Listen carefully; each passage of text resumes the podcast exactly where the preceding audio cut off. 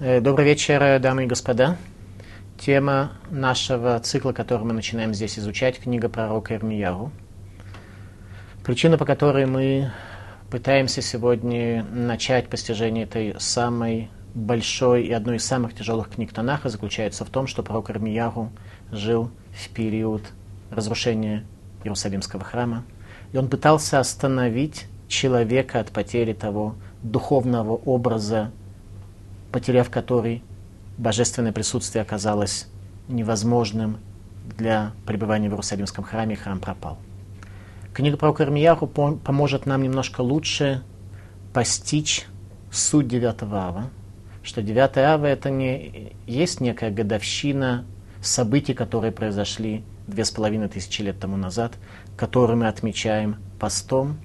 9 ава это день, который является свидетельством того, что мы с вами пока еще не восстановили тот надлежащий духовный образ, который ожидается Всевышнего иметь для человека, с тем, чтобы его божественное присутствие, Шхина, могли вернуться в этот мир.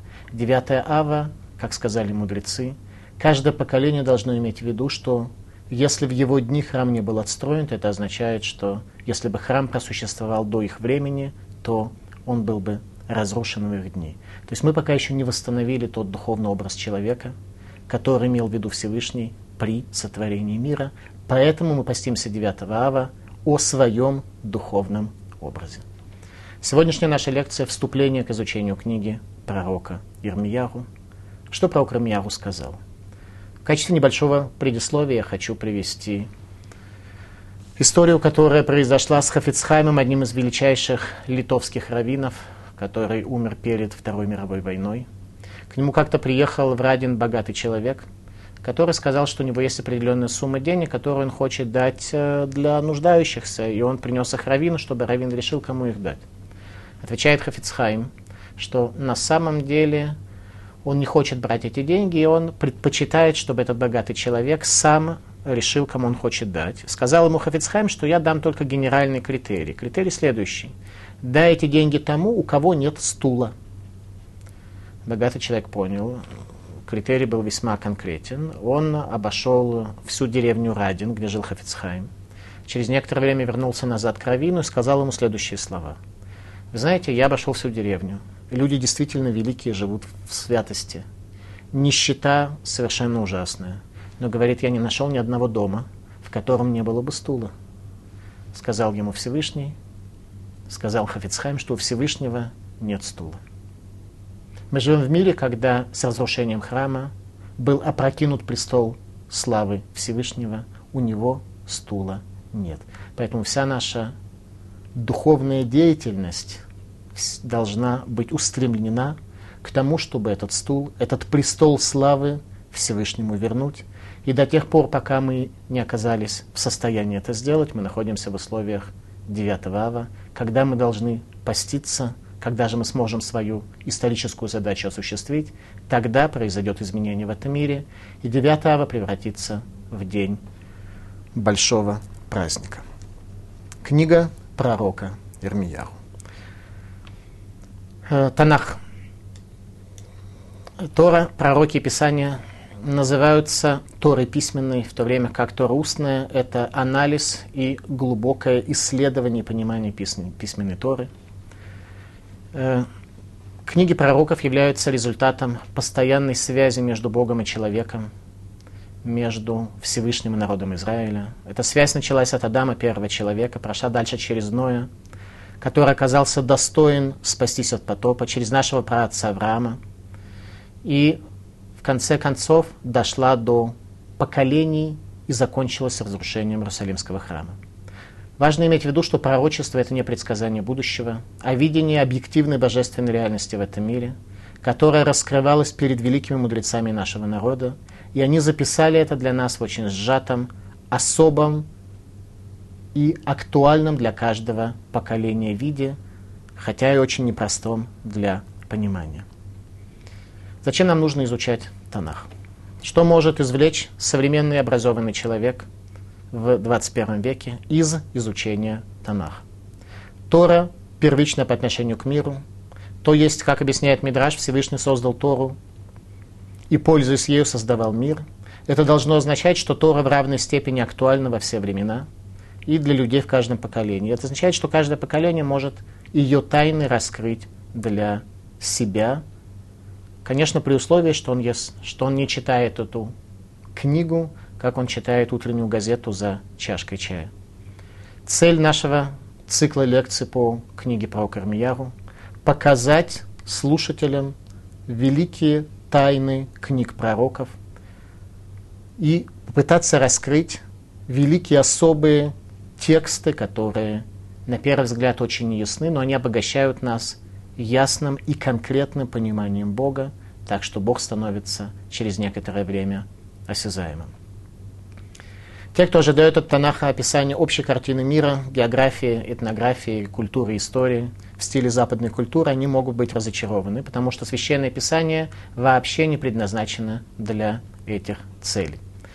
Сказали наши мудрецы, в чем суть Танаха? Что если бы еврейский народ не грешил, то Всевышний дал бы нам только Тору и книгу Ирашуа, которая раскрывает особенности и святость земли Израиля. Это означает, что книги пророков были даны в результате греха и духовного сбоя в Израиле.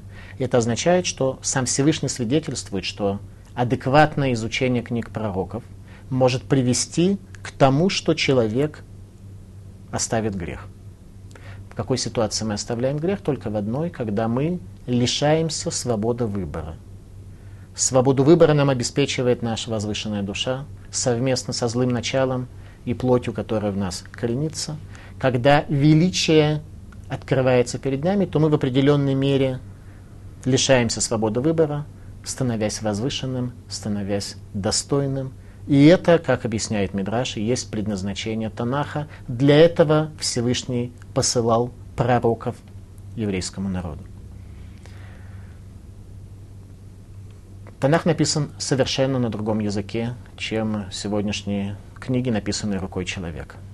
Мне могут возразить, что существует четыре уровня толкования – Пшат, Ремес, Драш и Сод. И уж во всяком случае простой смысл э, может быть э, достаточно легко увидеть и так из текста. На самом деле это неверно. И доказательства тому вы можете убедиться сами. Откройте текст Танаха и попытайтесь почитать его и увидеть простой смысл. В Танахе все имеет значение, имена, цифры, географические названия. И в каждой последующей лекции вы убедитесь, насколько те первые лекции, которые, может быть, вам казались вначале недостаточно мотивированными, недостаточно ясными, они приобретут совершенно другой вид. Перед вами сложится некое мозаичное полотно, так что последующие лекции – Последующие главы книги про Кармияру раскроют перед вами значение первых. Пророк Исаия говорил о предназначении пророчеств следующими словами. «Кричи во все горло, не удерживайся, подобно шафару возвысь голос свой, и объяви народу моему преступления их, и дому Якова грехи их». Предназначение пророка – лерухиях – привести увещевание, убеждение, привести человека к тому, чтобы духовное воцарилось над его плотью. Для этого были посланы пророки еврейскому народу. Комментарии и методы изучения, которыми мы воспользуемся в нашем курсе. Одним из фундаментальных и доказанных утверждений в иудаизме является то, что комментарии имеют божественное происхождение. Они являются продуктом мышления человека, пусть даже этот человек великий, особенно достойный. Комментарий к Торе был получен Моше Рабейну на горе Синай, то есть процесс дарования Торы на горе Синай был минотен ла микабель, и был э, реальный живой Микабель, получающий Тору, который эту Тору принял, это был Моше Рабейну. Ему не давался только какой-то текст, ему давалось глубинное постижение того, что в этом тексте сказано. Это учение комментарий к Торе, комментарий к письменной Торе был передан из поколения в поколение, от Моше Ярошуа, дальше пророкам, после этого Аншекнеса Тугдула. Пророки были звеном в получении и передаче Торы. В Танахе все имеет особое значение. Географические названия, числа, как мы говорили, грамматические особенности построения фразы. Все в письменной Торе является своего рода кодом, требующим расшифровки, которая раскрывается в устном учении комментарий.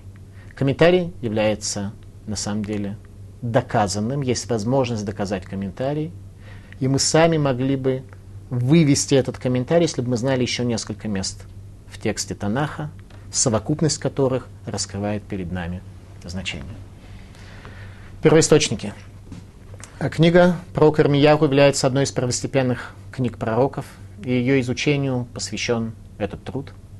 В работе над э, книгой про Кармиягу воспользовался многочисленными первоисточниками, в первую очередь Танахом и комментарием к ней, Вавилонским Иерусалимским Талмудом, Мидрашами, книгами по Кабале, Зогар, Сефера Гилгулим, Рамами Панушла, книгами Галахи и трудами Вилинского Гаона и его великих учеников. Что касается Кабалы, сегодня понятие Кабалы, к сожалению, у нас э, очень э, используется самого разного рода людьми, которые к этому не готовы. Все первоисточники из книги Зогара или из Кабалы, которые я приводил, имеют лишь одно условие, когда я могу привести, разъяснить границы данного высказывания, потому что действительно книги Кабалы не очень глубоки, и сегодня зачастую лишь шарлатаны занимаются объяснением Кабалы.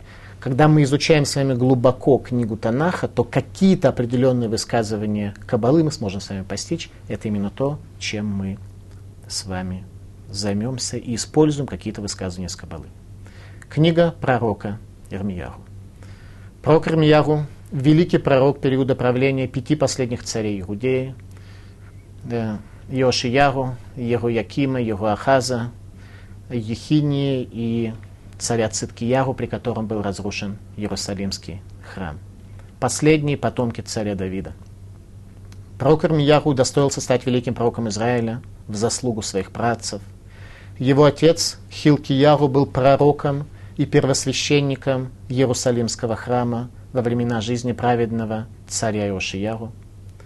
Пророк Ирмияру стал великим пророком в 3124 году от разрушения храма – от сотворения мира, 626 год до новой эры, и пророчествовал именем Бога 40 лет, вплоть до разрушения Иерусалима и первого Иерусалимского храма, после чего пропал дар пророчества, и Израиль и весь мир погрузились во тьму. В чем суть пророчеств Ирмияру и почему для нас сегодня его книга актуальна в той же мере, как и для поколения пророка? Пророк указывал на грех и духовный сбой, глубоко поразивший сердце и душу человека.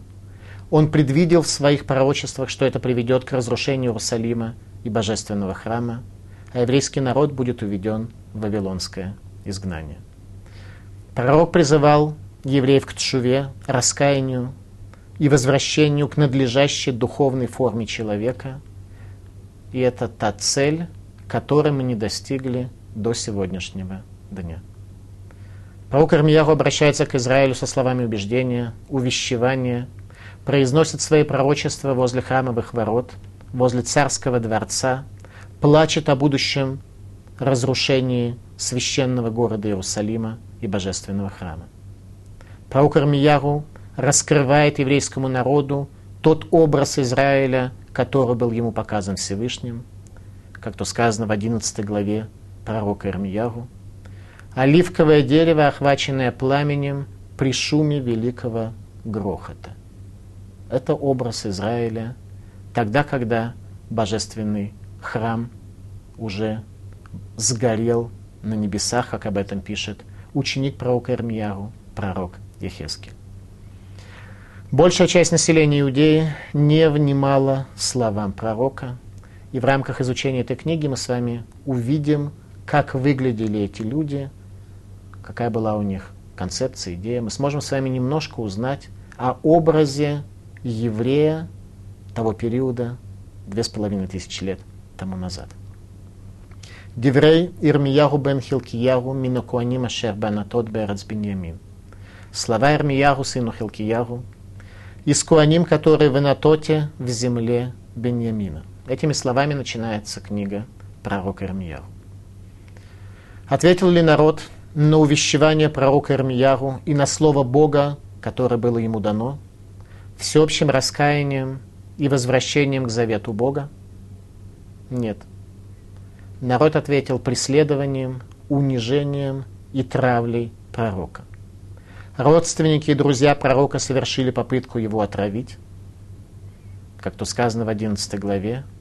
«Истребим его из страны живых, чтобы не вспоминали более имени его, подложили яд в его пищу, говоря, что если мы казним его по закону царства, то он навсегда войдет в аналы истории как великий пророк. Пусть он умрет от отравы, и тогда пропадет его имя. Так и сказали, истребим его из страны живых, чтобы не вспоминали больше имени его. Кто это сделал? Родственники и друзья пророка Ирмияру, Куаним из города Анатот в земле Бениамина. Пророка Ирмияру унижали, избивали. Много лет своей жизни он провел в темнице. Его обвиняли в лжепророчестве, попытке незаконного перехода границы – антигосударственной деятельности. Стал я посмешищем, сказал о себе великий пророк. Видение пророком истинной картины мира было столь глубоко, что уже в первый год царствования Навуходнецера над Вавилоном он пророчествовал о разрушении храма в Иерусалиме, армии Вавилона и изгнанием Израиля со святой земли. И также пророчествовал о закате вавилонской цивилизации 70 лет спустя – и переходе всего древнего мира под власть Греции и Рима. Пророк приводит в своей книге пророчество об утешении Израиля, о возвращении из изгнания в землю Израиля 70 лет спустя после разрушения, о строительстве и разрушении второго храма и окончательном освобождении Израиля в дни Машииха от подчинения народа мира в конце дней, в скорости в наши дни. Обратите внимание, перед разрушением храма, когда народ отказывался слушать пророка Ирмияру, перед разрушением первого храма, пророк пророчествует о разрушении храма, строительстве разрушения второго храма и строительстве вечного храма, третьего храма, который останется в этом мире навсегда, когда зло пропадет из этого мира, как мы выучим с вами в следующих лекциях. Давайте попытаемся сформулировать цели, которые мы ставим с вами при изучении книг Танаха вообще и книги пророка Ирмияру в частности. При изучении Танаха я ставлю лично для себя следующие цели. Первое. В очередной раз раскрыть для себя, что Танах – священное писание, и насколько он существенно отличается от книг, написанных рукой человека. Второе. Увидеть образ великих, когда мы видим образ великих, это то, что и лишает нас свободы выбора, когда у нас истинные величия раскрываются перед нами, это немного помогает нам отойти от греха, в чем и есть предназначение пророчества.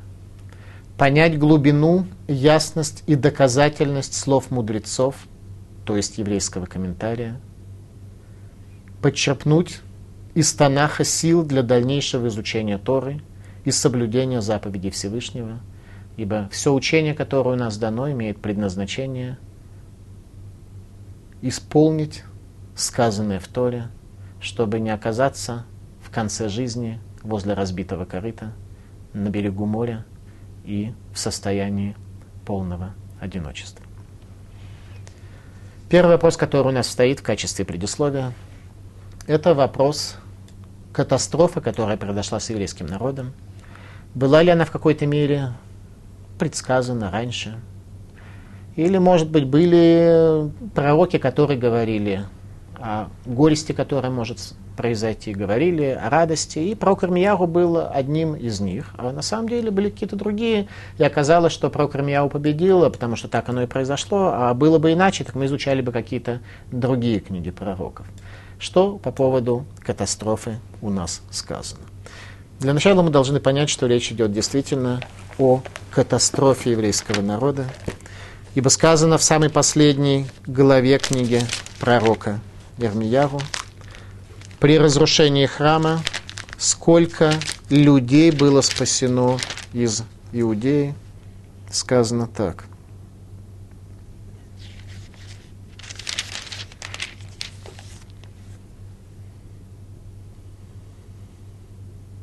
В 18 год царствования Навуходнецера, когда был разрушен Иерусалимский храм, из Иудеи было спасено точнее уведено Вавилонское изгнание 832 души. То есть еврейский народ, который пришел в землю Израиля, в состоянии Шишим Рибо, 600 тысяч мужчин в возрасте от 20 до 60 лет, плюс члены их семей. Когда был разрушен храм, то из колена Иуда было спасено 832 человека. Их спас пророк Армияу, как мы будем с вами учить. Это все. Кроме них было еще небольшое количество людей из других колен, это правда. 832 человека. Это была катастрофа. Однако поколение того времени не задавало вопрос, где был Бог, почему он не остановил вавилонские колесницы. Потому что пророк Ирмияу как раз и говорил, что это то, что произойдет. Что за то, что человек исказил божественный образ, Всевышний вавилонские колесницы не остановит.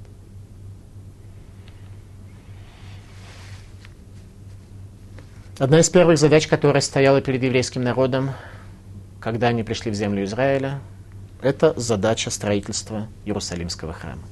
Придя в землю Израиля, евреи должны были избрать царя и построить храм. Это были первые две задачи, которые стояли. Сколько времени еврейского народа заняло на избрание царя и строительство храма? 480 лет. В течение 480 лет еврейский народ не был в состоянии построить тот дом, куда бы божественное присутствие спустилось. Построить дом было можно. Но построить такое здание, о котором сказано, что никогда не случалось, что придя в храм, человек оставался с грехом в его руке, то есть человек, придя в храм, лишался свободы выбора от того божественного величия, которое перед ним раскрывалось. Такой дом евреи построить не могли на протяжении 480 лет от прихода в землю Израиля. 13 поколений судей пытались осуществить свою задачу, пока, наконец, двое последних судей, Эля Коин и пророк Шмуэль, последние судьи Израиля, смогли привести еврейский народ в исправленное состояние и удостоились с основания царства. Первые цари, царь Шломо и царь Давид, изменили всю реальность, так что народ Израиля снова стал достоин чуда, как это было при исходе из Египта, ибо божественное присутствие может быть среди людей, которые достойны чуда, которые достойны того, чтобы рука Всевышнего раскрылась в этом мире. Царь Шауль и царь Давид проложили дорогу к храму, жилищу Бога в нижних мирах. Царь Шломо был царем в 15 поколении от Авраама. То есть от Авраама через предков царя Шломо прошло 15 поколений. Царь Шломо был 15 поколением от Авраама. Зогар, сейчас мы немножко лучше поймем высказывание Кабалы, называет царство царя Давида царство дома царя Давида и его потомков, царство Луны. Царство царя Шауля было царство Солнца, царство царя Давида было царство Луны, и царь Шломо назывался, говорит Зогар, Сигра Аль-Милуа, Луна в полнолуние. То есть 15 поколение, 15 дней от начала Луны, полнолуния, Таким был царь Шломо, который достоился построить божественный храм, на жертвенник которого при открытии храма с неба спустился огонь, тогда, когда было упомянуто имя царя Давида, его отца. В его дни до полной ясности в этом мире раскрылся смысл благословения «Рука рары цалямаем». Одно из утренних благословений, о котором мы говорим – что Всевышний рука гары цалямаем, что Всевышний землю твердью поместил над водами. И я иногда спрашиваю религиозных людей, когда они говорят это благословение, что Всевышний землю твердью поместил над водами, что они имеют в виду? И ни разу, честно признаться, так особенно ответа на это не получил. А на самом деле это очень важное благословение. Это одно из самых фундаментальных благословений, которые вообще должны быть в нашей жизни произнесены. Сказал Всевышний по поводу царя Шломо, что дал ему Всевышний мудрости, как песок на берегу моря. Возникает вопрос, почему мудрость царя Шломо сравнивается с песком на берегу моря. Может быть, э, можно было найти какое-то другое описание мудрости, какие-то другие эпитеты, касающиеся этой мудрости. Медраш объясняет нам следующее, что свойство воды – стереть любую форму. Мы знаем, например, янтарь, который падает в море, море стирает его форму – камни, которые море точит. Свойство воды – стереть любую форму в этом мире. Так что Магараль из Праги называет воду сод рахомер, суть материи, а именно неготовность и неспособность сохранить верность любому завету, любому состоянию и свободный переход из одного состояния в другое. Драш рассказывает следующее, что волны моря, они обладают определенной интеллектуальной силой. А именно волна, которая идет на берег, волна моря, которая идет на берег, она идет, провозглашая лозунг, что я сотру всю землю. Вода разбивается о тонкий слой песка. Следом за ней идет другая волна. И она увидела, что у предыдущей ничего не получилось. И она говорит, у той не получилось, а у меня получится. И она разбивается тоже. За ней идет третья волна, которая увидела, что у первых двух ничего не получилось. В чем здесь идея? В начале сотворения мира мир был покрыт водами. У воды есть свойство захлестнуть, стереть любую жизнь в этом мире. И Всевышний рука Гара Целямаем, он землю поместил твердью над водой, чтобы она не была стерта. То же самое происходит в жизни человека. У него есть волны, которыми его телесность, его злое начало пытаются стереть его, стереть в нем любую форму, стереть в нем готовность следовать истине. И мудрость, которая была дана царю Шломо, Всевышний ее сравнивает, как песок на берегу моря. Та самая тонкая полоска песка, которая любое влияние любые волны, которые пытаются захлестнуть человека, остановит и не даст оказать на себя воздействие. В связи с этим Хазаль установили благословение, утреннее благословение, благословение, которое мы читаем по утрам. Рука Гара Целямаем, что Всевышний землю твердью поместил над водой. Это то значение, которое у нас должно быть. Царь Шломо, говорит Зогар, Сигра Аль-Милуа, луна в полнолуние. В его дни до полной ясности раскрылся смысл благословения рука Гара Салямаем, что Всевышний землю поместил твердью, потому что его поколение было поколение, которое волны злого начала, волны телесности, волны упрощенностью смыть не могли. Сказано в книге Деврей Гаямим, Азамар Шлумо, Гашема Мар Лишакен Беарафель, Вани баните байдзвуль лах махон лишевтыха уламим. Тогда сказал Шломо, тогда, когда Шломо осуществил исправление своего поколения, тогда он сказал, Всевышний сказал, что будет он пребывать в тумане, в тумане для человека. И я построил для него дом свечения, место для пребывания твоего вечного царь Шломо раскрыл божественное присутствие в еврейском народе, построив для него дом. Единственная проблема, что Всевышний может находиться среди человека, когда тот достоин, когда тот велик и возвышен, когда нет сбоя у человека. Царь Шломо, который построил храм, сказал в книге царя следующие слова. «Вегит пелелу алеха харцам и будут молиться тебе через их земли.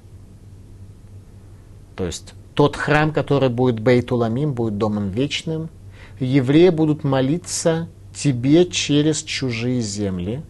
Царь Шломо сказал, что будет изгнание, и этот храм будет разрушен, евреи будут молиться в сторону Иерусалимского храма, через земли народов, где они будут находиться. Это сказал сам царь Шломо, тот, кто храм построил. Царство дома Давида сравнивается с луной. Царь Шломо – луна в полнолунии. За 15 поколений после царя Шломо, царей дома Давида, наступает тьма. Еврейский народ приходит в состояние тьмы к пропаже пророчества и исполнению сказанного царем Шломо. Вегит и будут молиться тебе через свои земли. Храм просуществовал всего лишь 15 поколений царей и еврейский народ потерял храм, однако сохранил способность плакать о Иерусалимском храме до сегодняшнего дня, поэтому не случайно стена плача, западная стена храма, называется стеной плача. Если мы не раскрыли перед собой способность, подойдя к стене плача, преисполниться каким-то эмоциональным содержанием, эмоциональной нагрузкой, то это означает, что нам надо немножко больше понять, что мы потеряли. Этому и посвящена наша лекция, наше изучение текста. Сегодня мы пройдем вкратце по истории Иерусалимского храма, попытаемся понять, что происходило в эти 15 поколений, 15 поколений царей. 16 поколение – от Авраама по линии колена Иуды и по линии царя Израиля, царь Рехавам. О нем сказано в Танахе, Раям и Мале Макома Вутав, что он восполнял место отцов своих, то есть он был человеком роста, человеком духа, таким, что он был на уровне отцов своих, то есть царя Шломо и Давида. Однако в его дни исполнилось пророчество Ахия Шелуни, великого пророка Израиля. И царство дома Давида, земля Израиля, разделились на два царства. Сразу начинается закат Северного царства, которое завершится пропажей десяти колен. И дому царя Давида принадлежит уже только два колена. Колено Юды, колено Беньямина и левиты, которые все целиком оставили Северное царство, оставили свою недвижимость, которая у них там была, и перешли к Иерусалиму и к храму. Фараон Шишак в это время осуществляет захват, завоевания Иерусалима и забирает ценности Иерусалимского храма. Уже в следующее поколение после царя Шломо в мире храма царя Шломо не стало. Храм царя Шломо совсем со всеми сосудами, со всеми деталями а именно сказано, что храм был построен Бецалелем, который знал посредством пересечения каких букв был создан этот мир, так что каждый элемент в храме соответствовал какому-то элементу божественного творения. Мира царя Шломо, храма царя Шломо не стало уже в дни его сына. 17 поколение царя Виам. О нем сказано «Логая леваво шалем им хашем элуким келевав Давид Авив» что не было его сердце цельное с Богом Израиля, как сердце Давида, отца его, уже начинается сбой в Иудее. А именно образ каждого царя на самом деле в определенной мере соответствует образу его поколения. 18 поколение царь Аса. Аса был в целом праведный царь. В его дни Северное царство, 10 колен, имело шанс вернуться к Иерусалиму и царству дома Давида – Аса возвращает назад храмовые ценности, которые Шишак, фараон Египта, похитил, когда произошло совершенно чудесное поражение египетских и лудийских э, народов в войне против Асу. Аса нанес поражение египетской армии. Он забирает те ценности и сокровища, которые были в храме царя Шломо, и восстанавливает храм царя Шломо, во всяком случае в аспекте тех предметов, которые там находились. Аса был праведный царь, но ему не хватало битахон башем, упования на Бога, тот Бог, которого царь Шломо вывел из Арафеля, из тумана в этот мир, сделав Бейдзвуль, сделав его место свечения, место, где любой человек, придя в храм, терял свободу выбора, где Бог раскрывался, человек видел величие, Асе уже не хватало битахон Башем, и он был поражен хромотой. Очень важно видеть в личной жизни каждого царя. Совершенно не случайно нам текст описывает, какие у них были личные особенности с точки зрения здоровья или каких-то других факторов. Он был поражен хромотой, то есть его движение оказалось ограниченным. Он не мог идти дальше и вести еврейский народ. Девятнадцатое поколение, царь Ехошафат. Когда Ехошафат встречал мудреца Торы, то он обнимал и целовал его. Ехошафат помещает Бейдин в каждом еврейском месте, дом суда, дом равинского суда в каждом еврейском городе. И привел еврейский народ в состояние знания закона. Однако в его поколении возникает новая проблема. Верабамот лосару. И возвышения не были устранены. Что такое возвышение?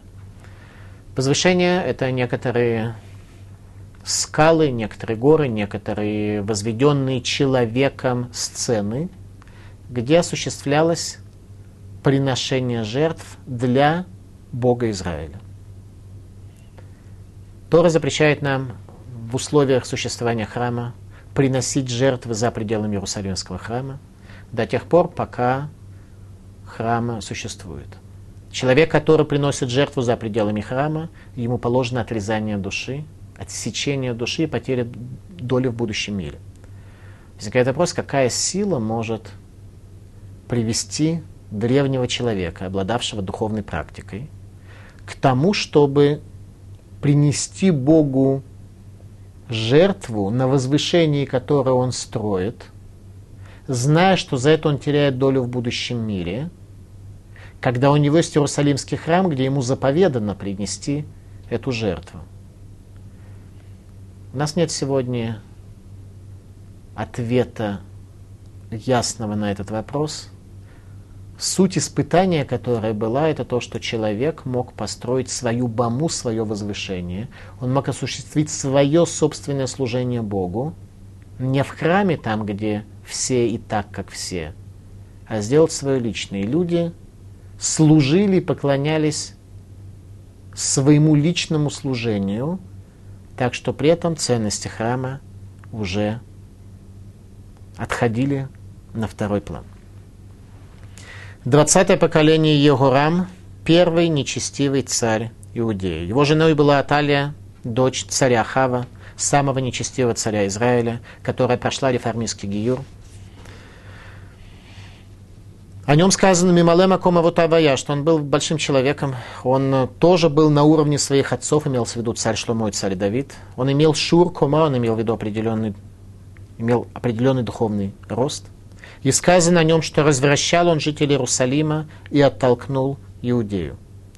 За свою деятельность Егорам получает раковую опухоль, так что кишки выпадают у него из нутра, о чем ему предварительно пришло письмо от пророка Ильягу. Это, наверное, одно из самых мистических мест в Танахе. Царю Егораму приходит письмо от пророка Ильягу.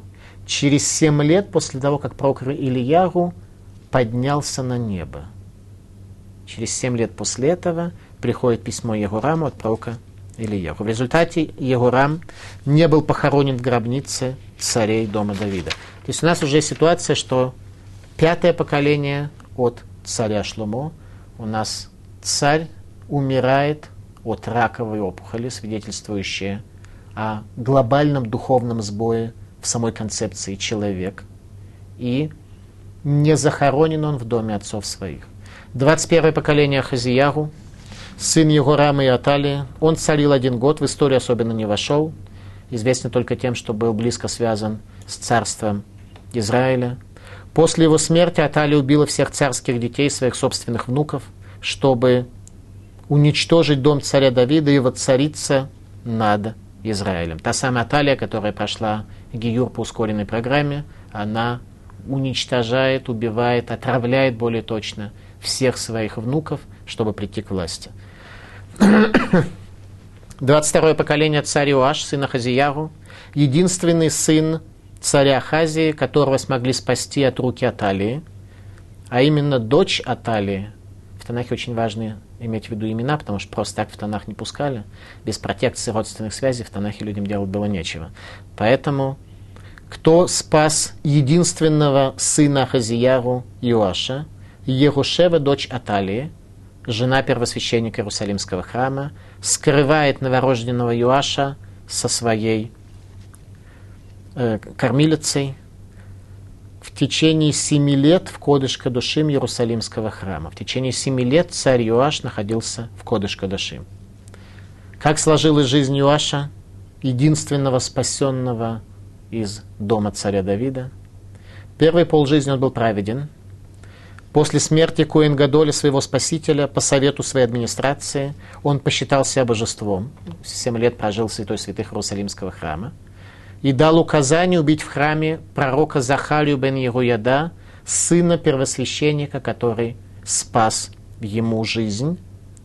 И кровь пророка Захарии бен Еруяда была пролита на полу Иерусалимского храма и кипела 200 лет до разрушения храма, так что никакие синтетические свойства не позволили эту кровь стереть. 23 поколение Аматсе бен Юаш. В целом праведный царь. О проблеме того времени сказал пророк Исаия, который уже был великим пророком в те дни. И говорит, что главной проблемой того дня, того времени, той ситуации была, то, что говорит пророк Исаия, мицвата наши милумада, что люди исполняли заповеди автоматически.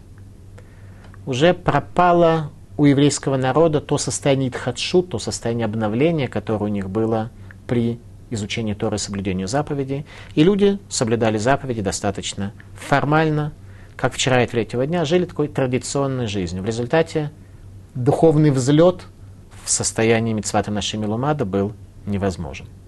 Амация затеял войну с Израилем. Начинается гражданская война между Южным царством со столицей в Иерусалиме и с Иерусалимским храмом, и с десятью коленами Северного царства, которые на тот момент поклонялись золотым тельцам, установленным в Дане и в Бершеве.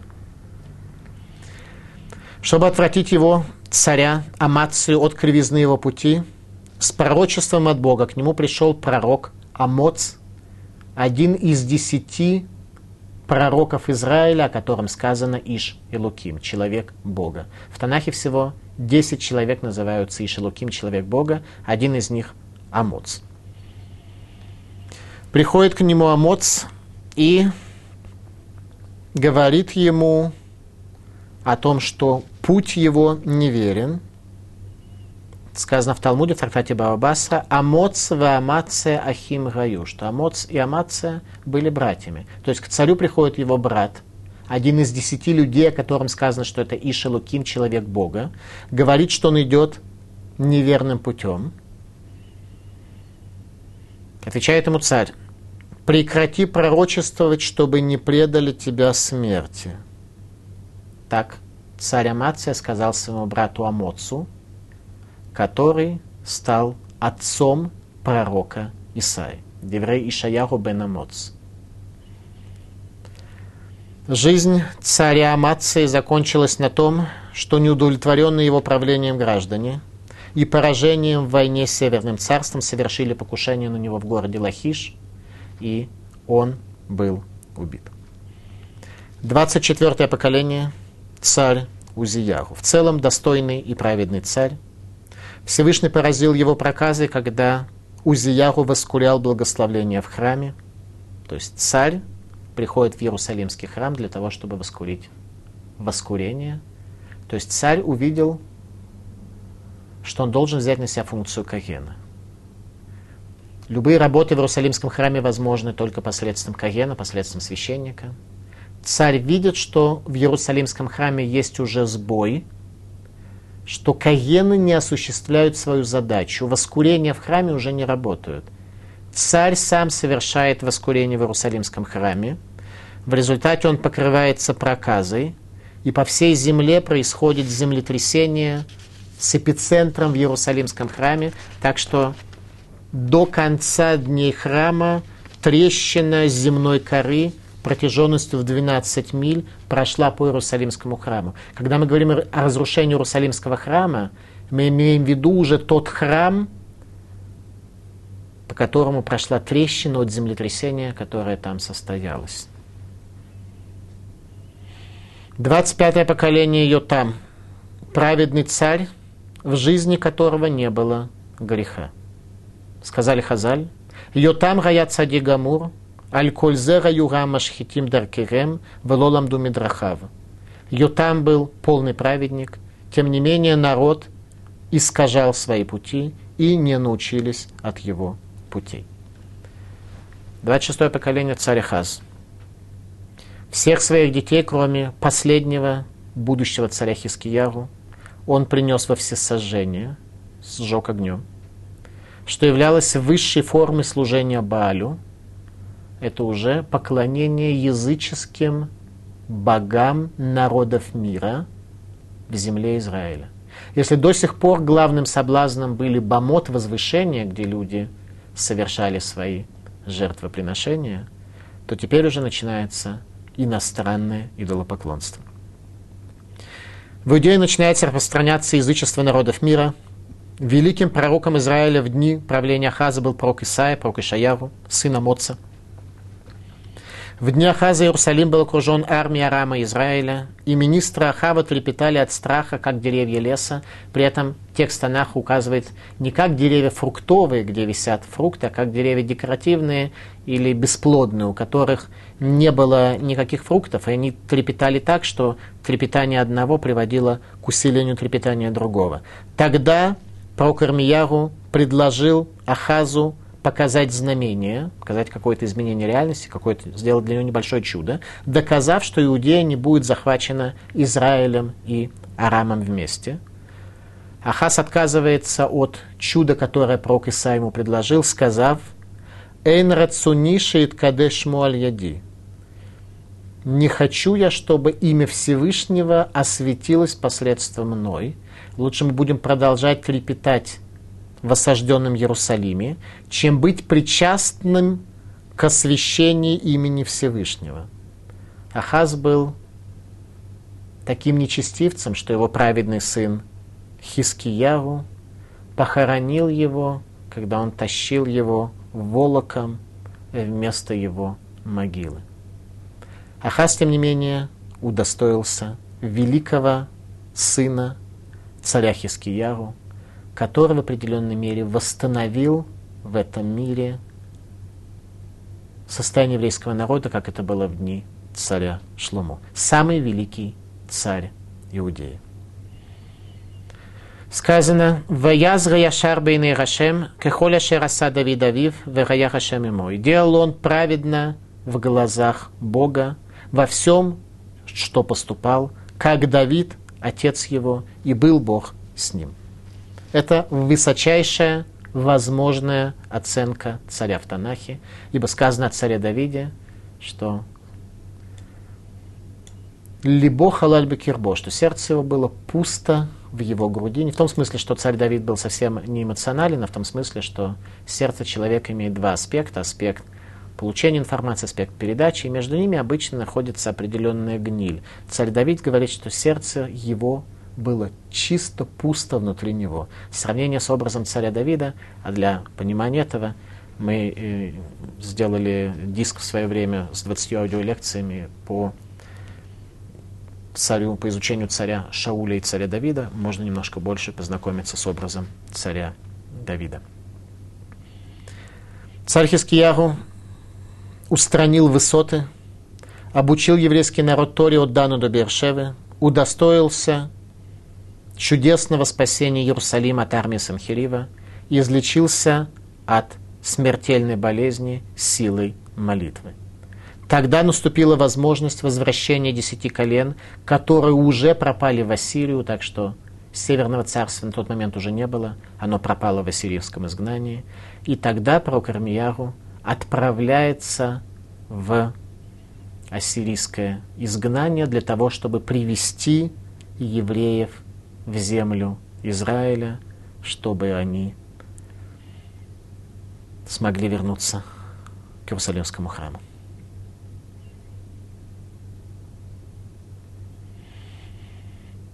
Царя Хискияру был сын, царь Минаше. Сын царя Хискияру и Хевцеба, дочери пророка Исаи. Самый нечестивый царь Израиля, великий царь в Израиле, но самый нечестивый царь в Израиле. Его царство зиждилось на трех основах. Аводазара, Гилуя Райот Вашвихуд Дамим, идолопоклонство, разврат и кровопролитие – Именно видя в пророческом видении, что у него будет такое потомство, царь Хискияру не хотел жениться, и Минаша полностью оправдал все его опасения.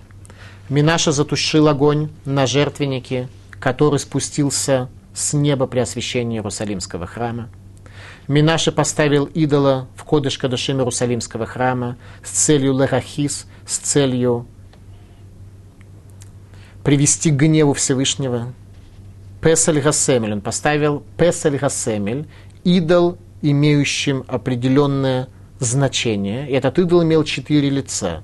Животного, птицы, рыбы и присмыкающегося.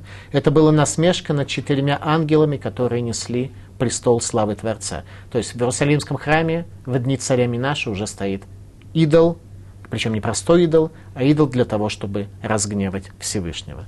Это привело на стены храма четыре вида проказы. То есть храм был уже с трещиной в дни царя Узияру и покрыты четырьмя видами проказы во времена Минаша. Минаша залил кровью улицы Иерусалима, убивая пророков Бога. В частности, предал смерти своего деда, пророка Исаию, который не успел завершить свою книгу. В дни Минаша был окончательно запечатан декрет о разрушении храма и изгнание еврейского народа со святой земли. Декрет был запечатан окончательно. После этого Иерусалим, Иерусалимский храм спасти было уже невозможно. Если так возникает вопрос, а в чем было предназначение пророка Ирмьяху? Предназначение пророка Ирмьяху заключалось в том, чтобы спасти людей, чтобы вывести их из Иерусалима и подготовить их к четырем изгнаниям, которые ожидали еврейский народ, вавилонское, персидское, греческое и римское, до сегодня. И мы с вами являемся потомками тех людей, которые были спасены пророком Ирмияру, ибо со своей задачей он справился, как мы увидим в дальнейшем. 29-е поколение царь Амон. Амон был нечестивый царь, пытался продолжить путь своего отца Минаше, Сказано про Амона, что он бер Турами Израиль, он устранил Тору в Израиле, привел Тору к забвению, сжег свиток Торы. В Талмуде в трактате Сангедрин сказано, что Амнон Гилаш Миминт Альгабе Мизбех, что он, есть два, два объяснения, что имеется в виду, что он принес ящерицу в качестве жертвы на Иерусалимском жертвеннике, на жертвеннике Иерусалимского храма, либо что он привел к тому, что жертвенник затянуло паутины от того, что не приносились на нем жертвы. То есть Иерусалимский храм уже покрытый проказой и с трещинами, еще его жертвенник покрыт паутиной или ящерица, соответственно, была принесена. Однако ему не хватало шуркума, ему не хватало определенного духовного уровня, и через два года его не стало. Тридцатое поколение – царь Иошияру, пятнадцатый царь, в его дни должно было произойти разрушение храма, заходит луна, Тогда угас и иссяк свет луны. Но царь Иошияру был праведный человек, который смог еврейский народ привести в состояние Чувак-Дула, и декрет о разрушении храма был отложен на 22 года после его смерти. Тогда был найден свиток Торы, написанный Моше Рабейну, который скрывали в тайниках храма, чтобы предыдущие два царя не уничтожили этот свиток. И этот свиток был открыт на месте книги Дворим, глава 28. «Йоли Гашем Утхава Малкеха, уведет Всевышний тебя и царя твоего в плен». тогда обратились к пророчице Хульде с означением этих слов. И пророчица говорит, что будет изгнание, безусловно, и спастись от этого будет невозможно.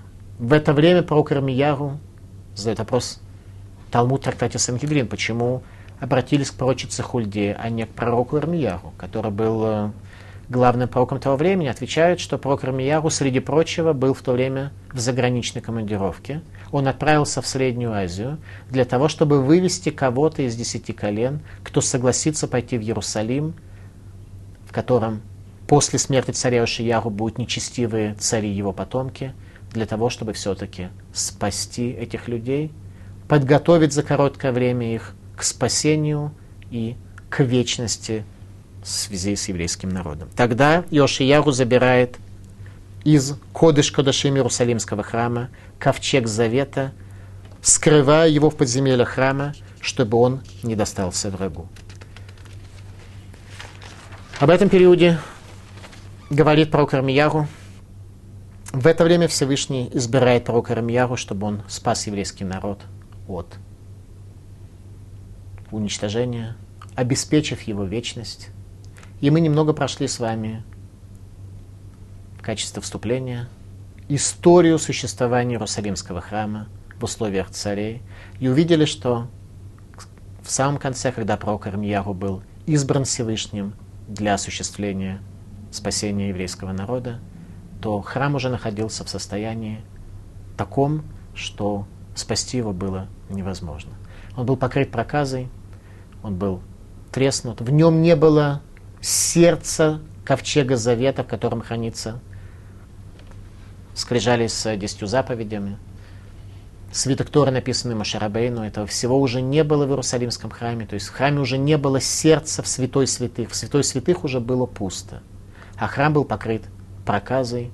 И тот идол, который был помещен Минаше, его убрали физически. Но воздействие этого идола на храм не пропало, и храм уже существовать не мог. Деврей Ирмияру бен Хилкияру, Минокуаним Ашер Банатот Берец Беньямин, слова Ирмияру, сына Хилкияру, из Куаним, из Анатот в земле Беньямин. Это тема нашей следующей лекции. Я очень рекомендую вам э, прочесть то, что сказано в тех главах, которые мы будем изучать в каждой лекции будет объявлено, в какую главу мы изучаем, и я очень рекомендовал бы вам как следует перед прослушиванием этой лекции познакомиться с тем, что сказано в самой книге, и следить своими глазами за текстом. Спасибо за внимание.